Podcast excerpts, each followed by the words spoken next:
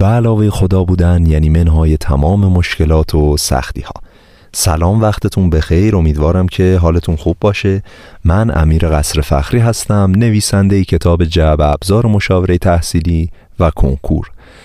این قسمت راجع به راهکارهای بهبود بازدهی و کیفیت مطالعه است و در ادامه قسمت قبل منتشر میشه. امیدوارم که هر دو قسمت رو بشنوید و نکات تکنیک ها و ترفندهای مطرح شده رو اجرایی کنید.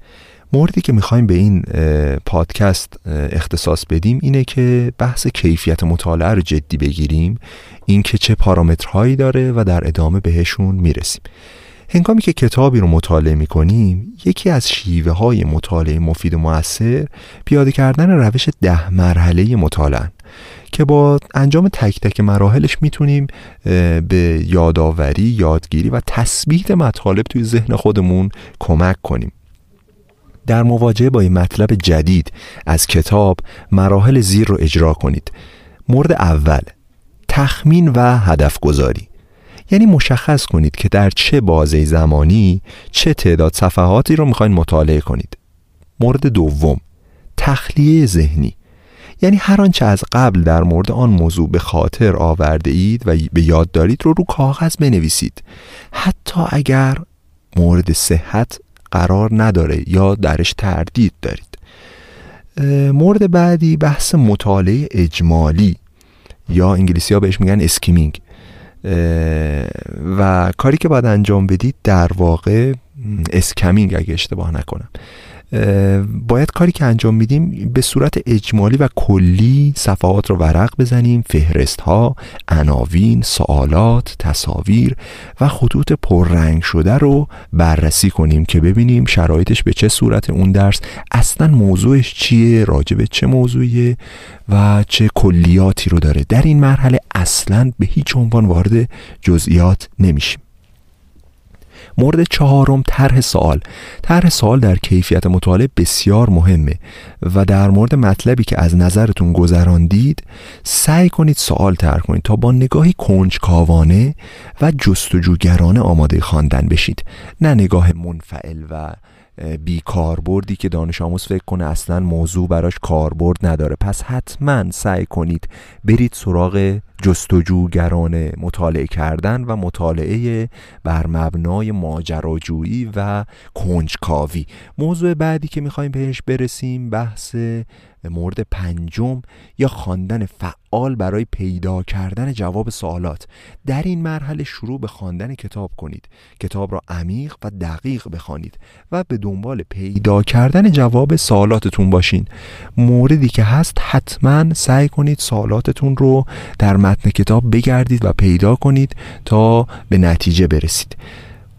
گام ششم تجزیه، تحلیل و تفهیم. سعی کنید تمام مطالب کتاب را کاملا متوجه شده و به حافظه خود منتقل کنید. بعضی از قسمت ها نیاز به تحلیل یا آنالیز بیشتری دارند تا شما بتوانید مفهوم آن را درک کنید. بعضی موضوعات مثل تاریخ ادبیات یا لغت معنی خیلی نیاز به تحلیل نداره. سری شما متوجه میشین که معنی واژه هزار یا اندلیب یعنی مثلا بلبل نوعی پرنده. ولی در قسمت های از فیزیک مثلا فصل اول سال دوازدهم سینماتیک یا فصل بعدش دینامیک اینجوری سریع نیست که بگیم F مساوی MA در نتیجه جواب اینه. نیاز به تحلیل بررسی فرمول جایگذاری ارتباط بین موضوعات و الی آخره. پس بعضی درس ها تحلیلی ترن و بعضی درس ها حفظی تر. در درس های تحلیلی سعی کنید وقت بیشتری رو اختصاص بدین و مرحله به مرحله جلو بیاید.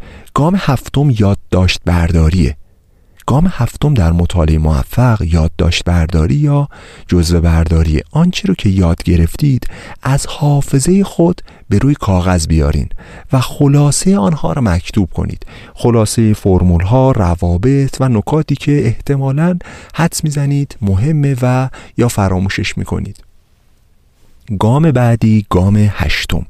مرور و بازبینی. یا به اصطلاح انگلیسی یا ریویو. متن خلاصه شده و متن اصلی رو مجددا بخوانید و متن خلاصه شدهتون رو بازبینی و اصلاح کنید.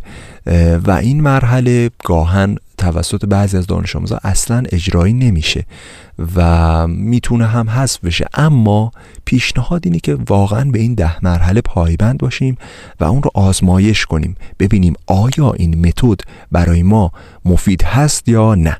مورد نهم تعریف مطالبی را که یاد گرفته اید حتی المقدور با صدای بلند برای خود یا دیگران تعریف کنید. از زبان خودتون بگین کتاب درسی چی گفت گوارش چی بود. یا سیستم گردش خون چیه؟ یا سلسله قاجاریه از کجا شروع شد؟ به کجا رسید؟